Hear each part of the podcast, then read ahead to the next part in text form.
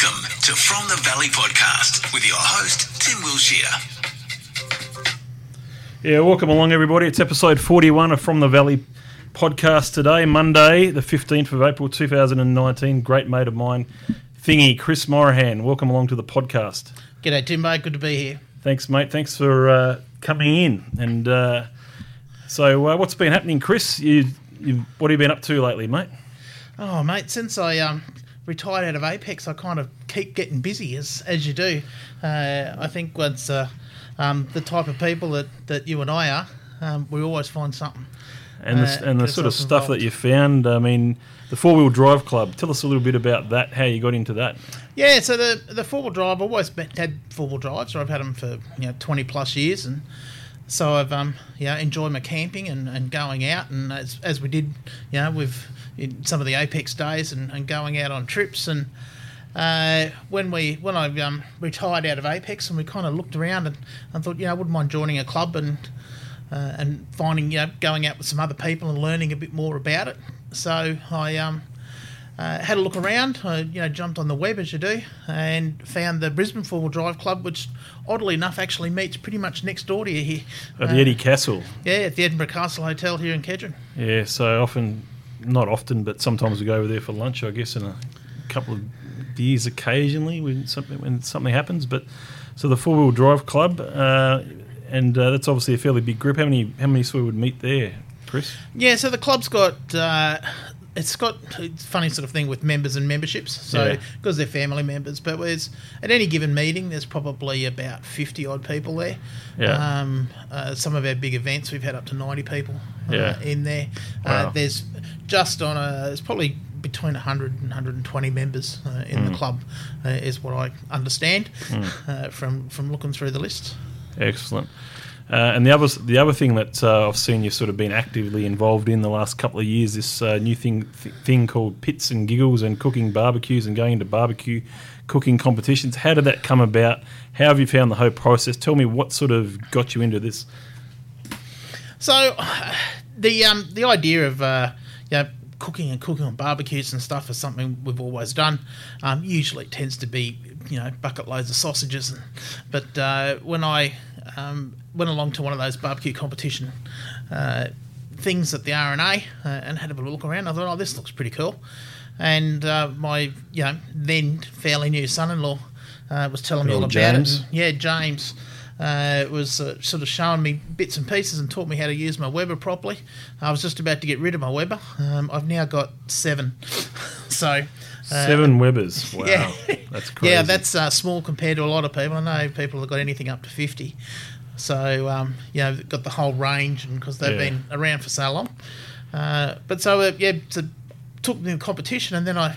Um, one of James's best mates, Rory. Um, Yeah, big old he, Rory, He and. I sort of met up while James was over. James and Dee were overseas, and uh, went along to um, the the next year's comp at um, uh, in the in the city there in the RNA, and uh, sort of had a bit of chat about it. We thought well, we could do this, so we, we sent a message to James and said, "By the way, you're now in a barbecue barbecue team with Rory and I, and uh, as soon as you get back, we're going to start competing." So we had our Start first competing. Wow. So that must throwing in the deep end because obviously you just you decided you guys have got had something you wanted to go out there and and test test your uh, uh, ways of doing things against the competition. And what I guess what did you find early on in those competitions? How many competitions have been in? So we've now been in probably about a, a dozen, maybe a couple more. And uh, what we found initially was we took far too much gear in, um, and we uh, we made it very difficult for ourselves. So we, it's, uh, it took us probably about four comps to start simplifying stuff and to, to start understanding the process a bit better. Um, and what we've sort of found now is that it's it really is about practice um, and consistency, uh, as it is with any you know any sort of good business practice or, or anything. If you can be you know consistent in your approach and uh, and, and be, be, know what you're doing and be good at what you're doing, then you'll succeed. And we're, that's what we're working on now. Certainly enjoying it from what we see, all the Facebook and uh, Instagram posts that get shared uh, from the Pits and Giggles group. Uh, so it's certainly, um, what what do you, what's your favourite uh, type of protein that you to cook and to eat?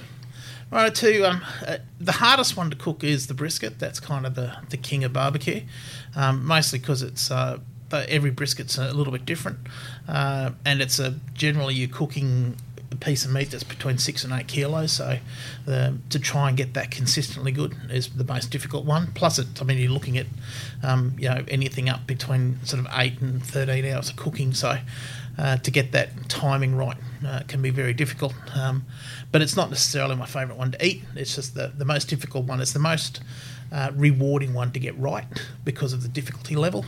Um, to eat, I actually really like um, lamb ribs. Uh, my new found thing. I've only found them in the last few months, and uh, really enjoying them. Um, so they're uh, they're a bit quicker to cook. So they you can cook them at home without too much trouble. They're only about three hours, three or four hours to cook. Where like pork ribs, I did pork ribs last night uh, as a bit of a practice run and for some dinner. Uh, and pork ribs, you're looking at five or six hours. So um, to be able to get something out in three that you can can eat is is, uh, is pretty good. That's as far as competition meals. My favourite thing to, to eat and cook is reverse seared steak, which is kind of a slow cooked steak, but it's uh, it's pretty magic and, and pretty good. That's kind of my signature dish. Yeah, I mean, I'm, I'm, you know how much I love food. I like, I like um, eating food as much as anybody, and especially all the different types of proteins that you can have. And you, you obviously do chicken, you do all the all the pulled pork, the different varieties of beef, and uh, it's just quite amazing to see all the different creations. So, if uh, to shout out to a plug to Pits and Giggles, what's the um, what are the best ways to get in contact and have a look at the different So things the, probably the easiest way is to uh, look us up on Facebook, um, where uh, at Pits and Giggles. So the the and is the the ampersand and. Uh, which is well, I think that's above about the sev- six or seven on your keyboard. So that little ampersand. Uh, so it's pits, Seven, yeah. pits and giggles. Um, so you look look that up on Facebook, and we're, we're pretty easy to find. You, um, there's one or two pits and giggles around the place, but we're the only ones located in Brisbane. So yeah, and you've got an Instagram page as well. yeah, is- Instagram same thing at Yeah. Pits Giggles. There's no end in the um, in the uh, Instagram version because of the uh, Yep. the way the the way their characters work. So you think you'll be doing this uh, this type of competition for years to come? Do you think? Uh, yeah, we'll be doing it for a while. We've um, it's uh, until it either becomes you know too too expensive or too tiresome where we, we're not enjoying it anymore. Yeah, it's we're like doing it for fun. yeah. We're doing it. It's a it's a great way to get a few mates together and Yep. uh, and go out. And it's a it's a nice scene. The people who do it, you know, the other teams, are, you know, a bit of fun and easy to get on with. So we've made some really good friends through it. Um, and uh, yeah, got some good sponsors who work well with us, uh, who've become mates as well. So uh, yeah, it's a, it's a great little setup. Yeah, I guess the only final sort of thing on this is with all the other teams in the competitions that you have and stuff like that. Do you do you see a lot, lot of uh, collaboration happening, or does everyone sort of fairly secretive as to how they get things right? Do they share much of their experience to you, like a lot of other things that happen in life? There are some that that do that are you know quite insular about it, but um, you know ninety percent, ninety five percent. Um, you go up and you, you talk to them. They'll show you tricks and tips. And Yeah, okay, Some so of them can be a little bit yeah. a little bit secretive about you know specific recipes and of sauces and stuff like that. But most of them are you know you'll you can see what stuff they're using and they'll chat Mm. with you and.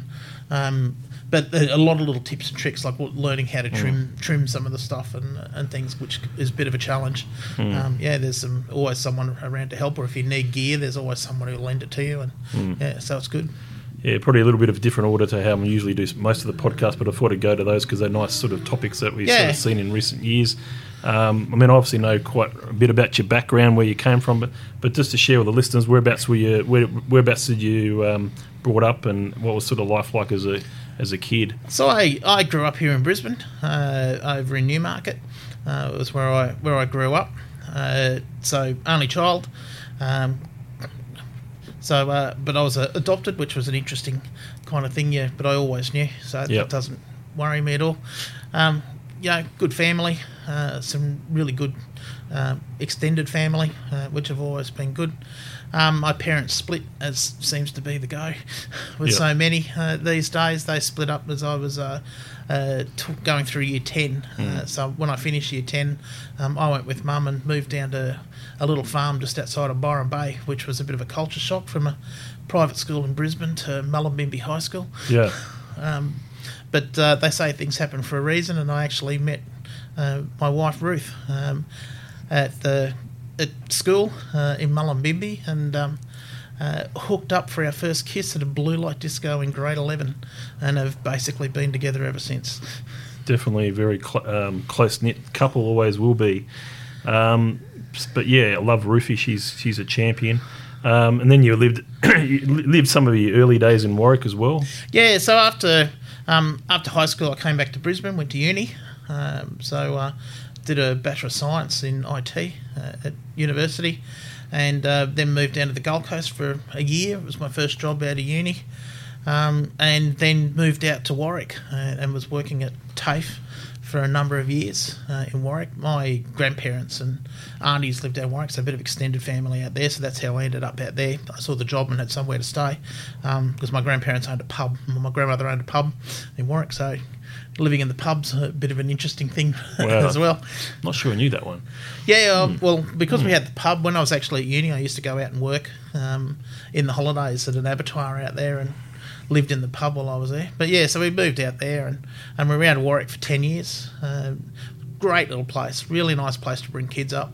Um, very friendly uh, overall, and because we, you know, because we had the, a business in town, like most, you know, small towns, the businesses are very close. Yep. Uh, and so you you tend to be reasonably well. You know all people around town, Yep. and you get Yep. things like the, you know, the shop will ring one of the the menswear shop will ring you up and say, look, we've got this new stuff in. If you're interested, uh, we can keep some out for you, and they let you take it home to try it on, and Yeah. because they know you. So yeah, it was uh, it was really nice.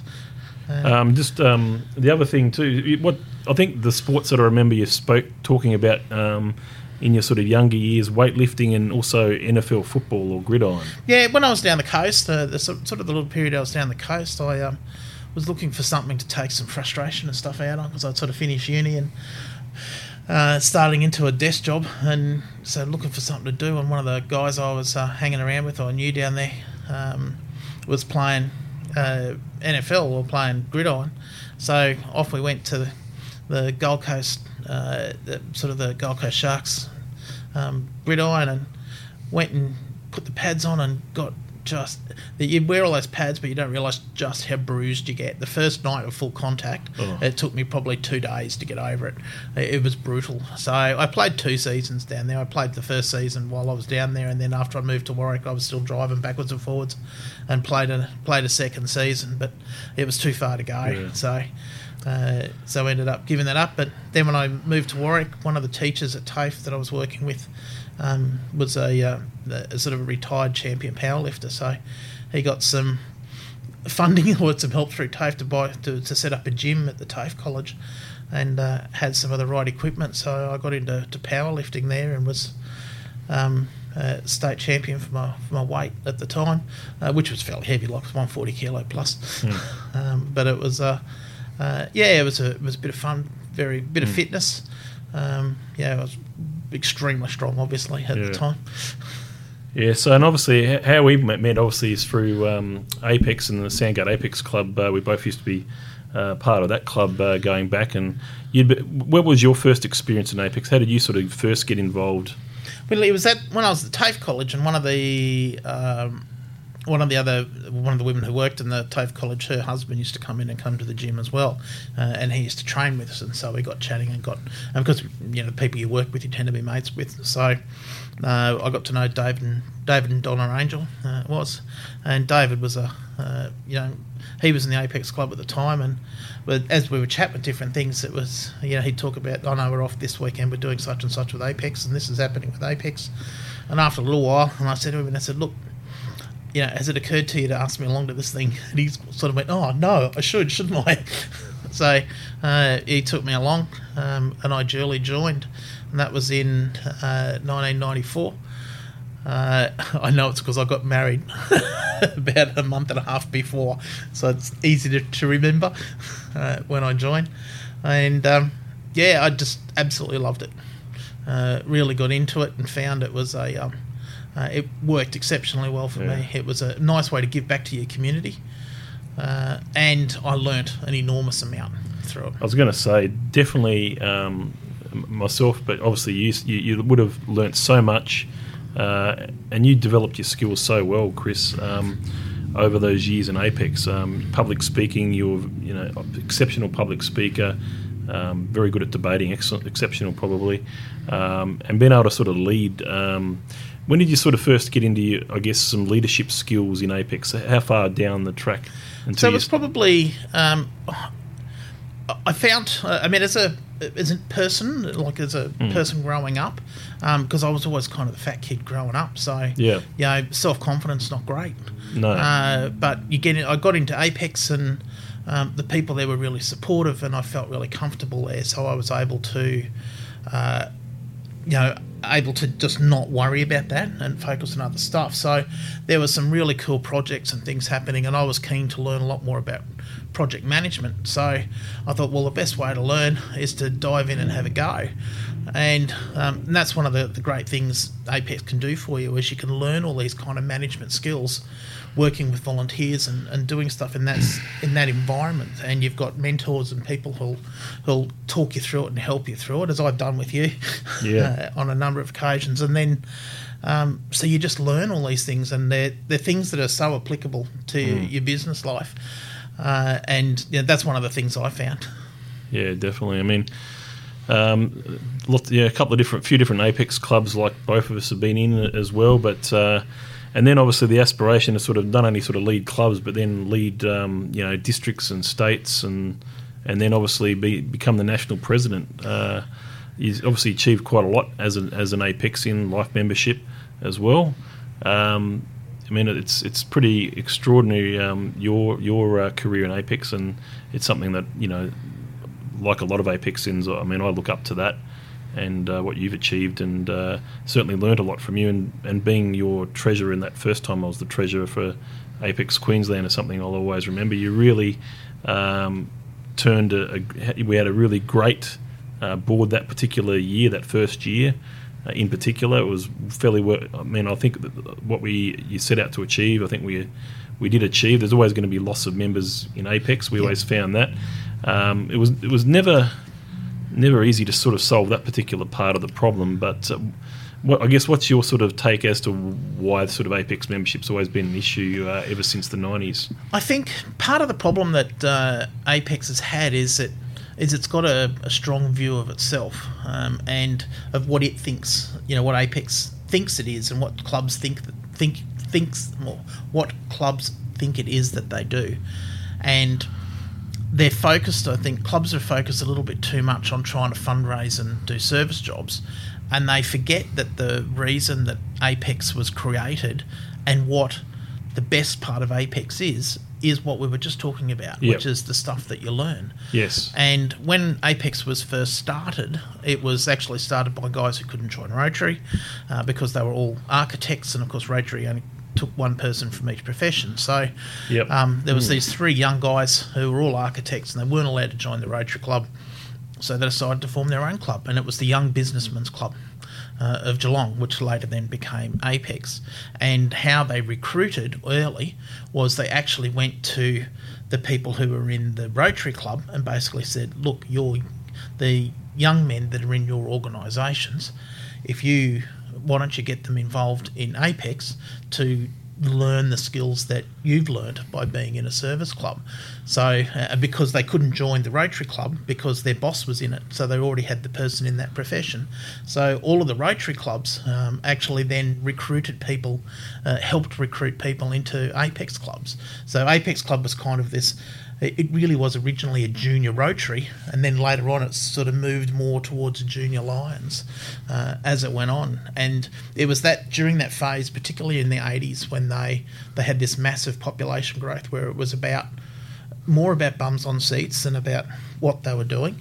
And With Apex. with Apex, yeah, there was they were just trying to, you know, it was all about getting the numbers in, um, and the whole demographic changed with it, and it became this thing that was completely focused on trying to raise big money for service events and big money to put into, you know, a million dollars to uh, for. Um, hospital in Sydney and a million dollars for cancer research and these kinds of things. And once they uh, at that point they started to lose their focus of what Apex was originally about, which is you use yes, you absolutely do the fundraising, you do great service work and things, but you use that as a means by uh, it's a means rather than the end. Yep. So the end is actually to train these young people, and you get them in and you teach them, and then you, you know, and then they go on and are better in business, and they will often join Rotary clubs and do other things, but they'll become, you know, some of the strongest citizens in in a um, uh, in a um, town uh, and you know become very well known and uh, and does a great job for them. But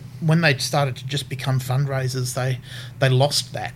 Uh, and they basically lost the plot a lot from that point. Uh, and kind of as much as we've tried to, you know, those of us in the leader position, leadership positions have tried to re, you know, re-steer the ship. Um, there's just too much embedded uh, you know, idealism in this idea that you've got to do service, you've got to raise funds, you have to do this, uh, and they've kind of lost that training aspect a bit. Mm. I mean, I think that one of the most important parts of Apex is the social aspect of Apex. Um, Mm. uh, the friends that you make is obviously a big one, but uh, but um, uh, yeah, so that to me is one of the big things that you get. Obviously, the friendship. Everyone in Apex should really be a friend, um, and I and I think um, that's that's certainly. Um, you know, one of the main things I got out of Apex, but obviously developing the skills as we said. But uh, what do you think about some of the best sort of um, what are what are some of the best things like the best convention you ever went to, for example?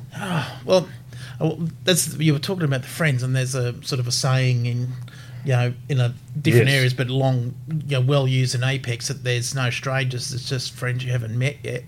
Um, in the Apex world, uh, and I found that certainly in my travelling around, and and that was one of the reasons I kept sort of going up the levels and doing stuff. Is one, I thought I could make a difference, uh, and two, it was just the people I met. Uh, so I went to a lot of conventions over time because I went to state conventions in every state. Uh, so I've been to, you know, been to all of them, um, uh, as well as quite a few national conventions. Uh, weirdly, the two most memorable conventions uh, I've got, um, one would be the national convention um, that you were at, the Ginger Ninjas.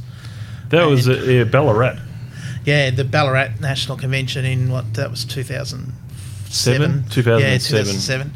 Or was it Um, And that was 2008? as a national convention. yeah. That was my favourite one, and it was because of that camaraderie of that group and how tight our, our state board was. You know, and we all, you know, we wanted to stand out as Queenslanders, and I'd worked. think you did that, I'd worked yeah. exceptionally hard to get that team or to get that group of quite disparate individuals into a really cohesive team. And they disagreed on things, but they could disagree and argue, but still be a united front. Yep. Um, and you know the the stupid thing where we you know all bleached our hair very badly, I might add, which seems like a you know completely ridiculous thing to do. But the day we were in there doing that, uh, where we all bleached our hair, we're sitting there getting our hair done by each other. So all these blokes in there bleaching our own hair with no idea what we're doing. We're just working off the instructions. But at the same time, we were going through all of the motions and budgets and stuff. So we were discussing all this business while we're all sitting there with this bleach in our hair. It was just it was the single most memorable day that I've got um, in Apex. So it Wow, was definitely a highlight. I think one of the other highlights, obviously, when you uh, when the club surprised you, you um, you only just turned forty two. Uh, and you got your life membership, and you be, also became the national president on the same day. Yeah, that was a big night. Uh, so that was a, a very big night. It was was because I was um, being uh, uh, going through the process of or the you know the ceremony for becoming national president. Um, and you know before we even got to that, uh, the the club awarded me uh, a life membership and you know gave me the great honour uh, of becoming a life member of the club and a f- the first life member.